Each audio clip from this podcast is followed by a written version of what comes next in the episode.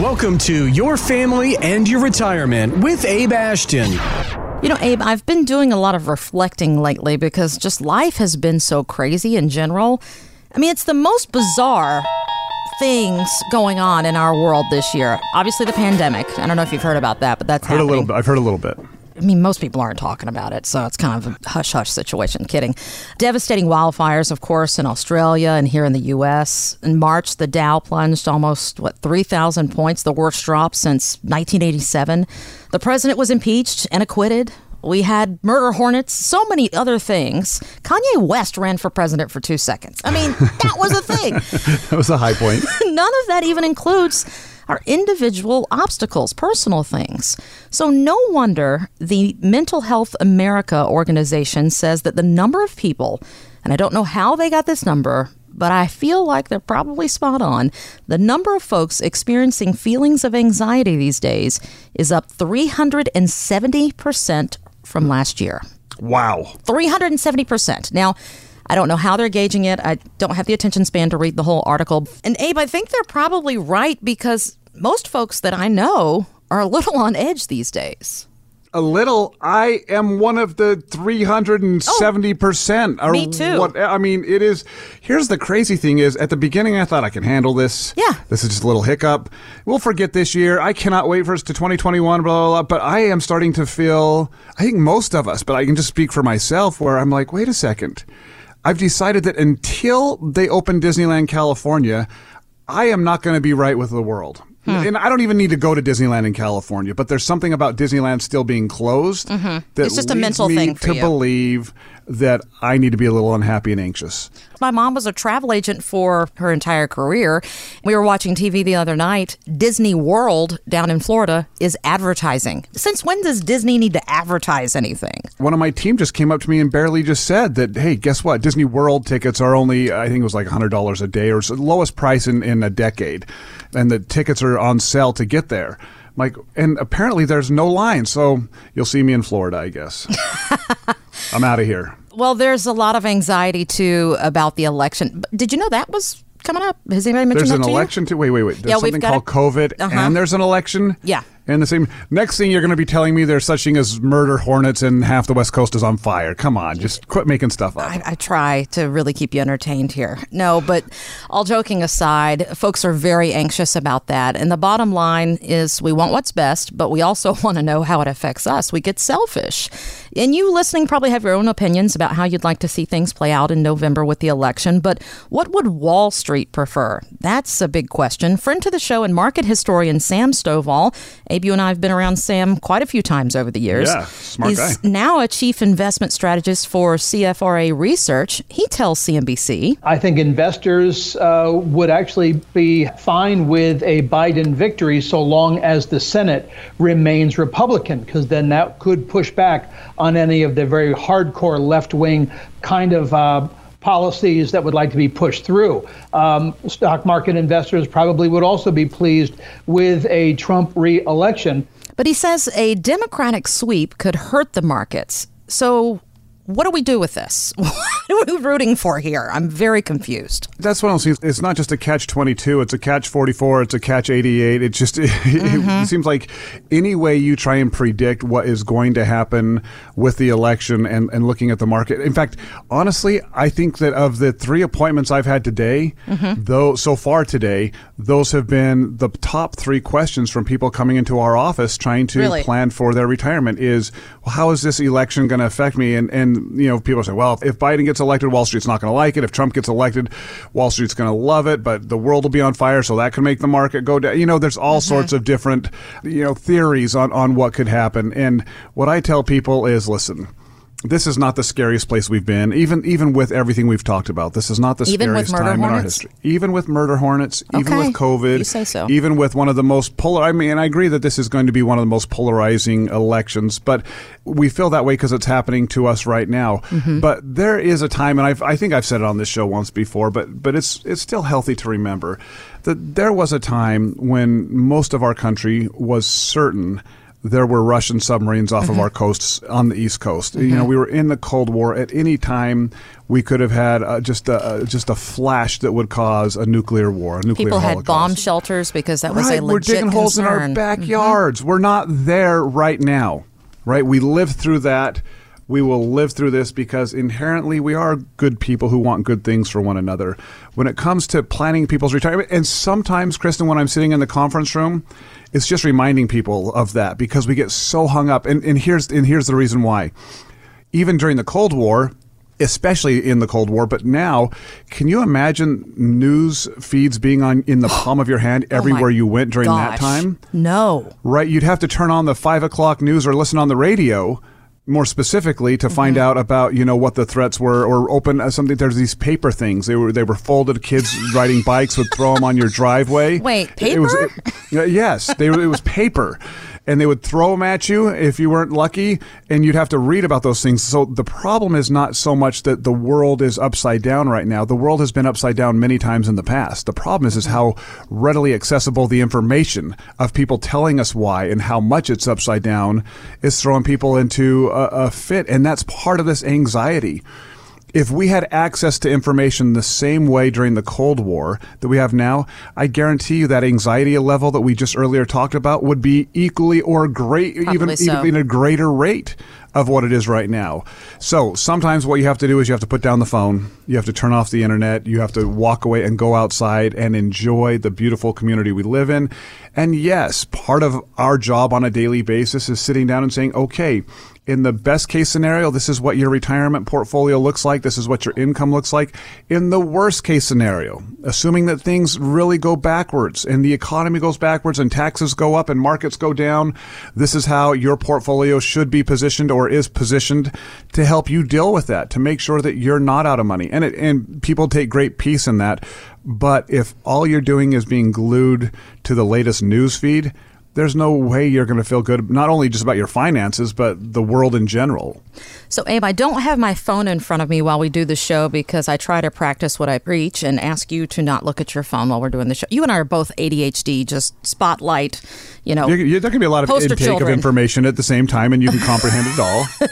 But I have seen on Instagram that you are taking your own advice, what you were just talking about there, putting the phone down more and trying to engage more in actual contact with people in the outdoors. And you are even using, of course, an app to track how often you're on your phone. Is that because of the overwhelming information being thrown at us, or why did you It- choose to do it? First was because of hypocrisy, Hmm. because I am telling my kids all the time to put their phone down. That's one of those things. I'm like, hey guys, put your phone down. And there's certain rules in our family, like there's no phones out at the dinner table, but it becomes kind of like the security blanket. If you're doing nothing, Mm-hmm. the first thing that, I mean, it's elevator. You watch people get into an elevator Oh who are who are not doing anything. The first thing that'll happen, and some of it's to avoid kind of a, an awkward social situation, but you automatically look Forbid down at- we, you know, talk to each other. That'd be crazy. Right, A you- stranger you- for sure. Mm-hmm. You look down at your phone, and I think there is something therapeutic to doing nothing for a 2nd Mm-hmm. To listening, to looking around you, to seeing what's going on, and so we can play the the truth game, the love and truth game. And uh, what I did is I looked at my screen time on my phone, on, and it showed me how many hours a day I was averaging on my phone, and it was just shy of five as an average, just shy of five hours a day in a particular week. And I thought, holy Five smokes. hours a day. Five hours a day. And, and listen, I look at that I can easily just, I'm a business owner. I've got Right. Mm-hmm. emails. I'm responding to clients. I do a lot on my phone that I could do from my computer, but I do on my phone because I'm a mover and a shaker and I'm a hustler, right? But then I looked at it, it, the worst part is, is it shows me the categories of Yeah, where oh, I'm yeah. spending that five hours. So I appreciate you putting that screenshot on there. so, so the information and reading component, which would be the Mm-hmm. emails and things like that, was of my average time for that week. It was um, of my total screen time. It was only about three and a half hours of it that week, as an average, and and but ten hours of it was for the week was of just social media. And you know there what? was- I bet that's low for most of us listening today. I don't know everybody else. I just know how it felt for me Yeah. when I saw that number. And so I made a goal. I said, listen, if I can do half as much, right? If I can go from five hours to two and a half hours of a daily average, that's like money in the bank. That's like mm-hmm. time in the bank that I'm I'm wasting on something else right now. And so I put together a couple of projects. I sat down. I thought, okay, I'm just going to be I'm going to be aware. I'm going to be conscious. I'm not going to. I didn't set any reminders up or put any limitations on my phone other than my own human self trying to do a little better. And so from that week to the following week, which was last week my average went down from about five hours a day to three hours and 22 minutes a day. Okay. So I wasn't able to cut it in half, and I felt like I was being pretty aware, Hmm. but I wasn't able to cut it in half. But I did Cut back. reduce it by Yeah. 31%. So it wasn't 50, but it was 31%. And I felt like, hey, I at least did something, and I found that I had time to do more. I was able to get more done. And you know, one of the biggest things I was able to get done What? Become the best carpool dad in the history of the universe. Oh, You've seen that on Instagram. yes, I have. But why does that correlate to the phone? Because you use the phone to take the selfie. Yeah, well, that's true. But I, but but but what it gave me time to do is to sit down and look around the house and plan to get some things for a four minute the- ride yes. to the school. Yes. Mm-hmm. and to do Star Wars carpool or to do Indiana Jones carpool, Which is very and, cool. And it's just fun. I'm a dorky dad. You know, I'm I'm, a, I'm a dorky dad. I'm a, yes, all dad, especially when they dance. You know it. Let me ask you this question though: Did you find that you had lower anxiety when you went from five hours a day to three hours a day on your phone? So it was a little bit of a mix. So for sure, I was not watching the and looking at the news as much. Okay. So that definitely helped. But I, I found myself worrying about looking at my phone. Right. So on one hand, it, it helped Mm. You were with stress. having on the other DTs hand, withdrawals. but it felt like that. And I, I tried to explain that it's kind of like losing weight. I was trying so hard, and the results were not as good as I thought. And I've been on a diet before. I've been on a, on a Mm-hmm. diet many times to try and lose a little bit of weight. And I know what it feels like to go through a week feeling like you've given it your best effort that week and to look down at the scale and not have the effects match the effort. Mm-hmm. And that's kind of what happened with my phone that week. I, I did much better, but it wasn't as much for how much I worked and, and was thinking about it it wasn't as big as I thought. And that's what happens in life. It happens with our finances. It happens often when people are saving for retirement. You know, they're putting money away, they're saving, they're saving, they're saving, they're investing, they're investing. kind of on autopilot. right. And then they look at the account balance and they think, oh man, that should be way further ahead by now. Mm-hmm. I thought this balance would be bigger now than than it is. It does happen. And so that's one of those things where we're showing people, hey, how do you have your money work better for you than just kind of trickling along or taking such big risks that when you go backwards two or three steps, it takes you five or six steps forward to just recover and get back to sea level. You know, folks that are addicted to the news, it's tough. I am wired that way, but in spending time with my parents here recently, my mom will not allow the evening news to be on. And I think she's on track with that because it was stressing me out. But I want to know what's going on. I want to know what's happening. And we've talked about the election. How's Wall Street going to react? We can't control that. We can just control our retirement, our portfolio. And if you'd like to find out more details about that and how to make sure that the headlines you don't have to stalk on your phone or whatever device it is, that your retirement is prepared for that what if, you can reach out for a portfolio x ray or any of the complimentary resources to Abe and the team at ashtonwealth.com. But part of the election concern, Abe, is not just what is Wall Street going to do. There's a big question about taxes as well, because as I understand it, we're at the lowest tax rate we've seen in our lifetime, I guess.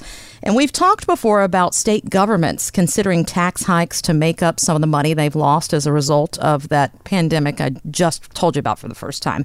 But in New Jersey, they're considering a new tax on financial transactions such as buying and selling stock. But Stacey Cunningham, president of the New York Stock Exchange, tells CNBC that such a tax would cost consumers billions of dollars a year. There's no exception for retirement funds or others in the legislation as it's proposed. So those taxes end up being passed back. It's important to recognize this isn't a tax on Wall Street, it's a tax on Main Street. Here we go again. Main Street, that's us. That's you. Do you think we're going to see more of this? I mean, once it happens or is even discussed in one place, it seems like it travels to another. I think it's if man, if you're a conspiracy theorist, you would say it is kind of a progressive wearing down of of people's shock value. There's hmm. certain taxes. You know, we talked about California a couple weeks ago, and their taxes on different items are even transcending state lines, and mm-hmm. Californians coming after and taxing their residents even when they become former residents of the state and move somewhere else. And you're like, never, right? And you, we hear about certain types of taxes and that seem so absurd, so outlandish.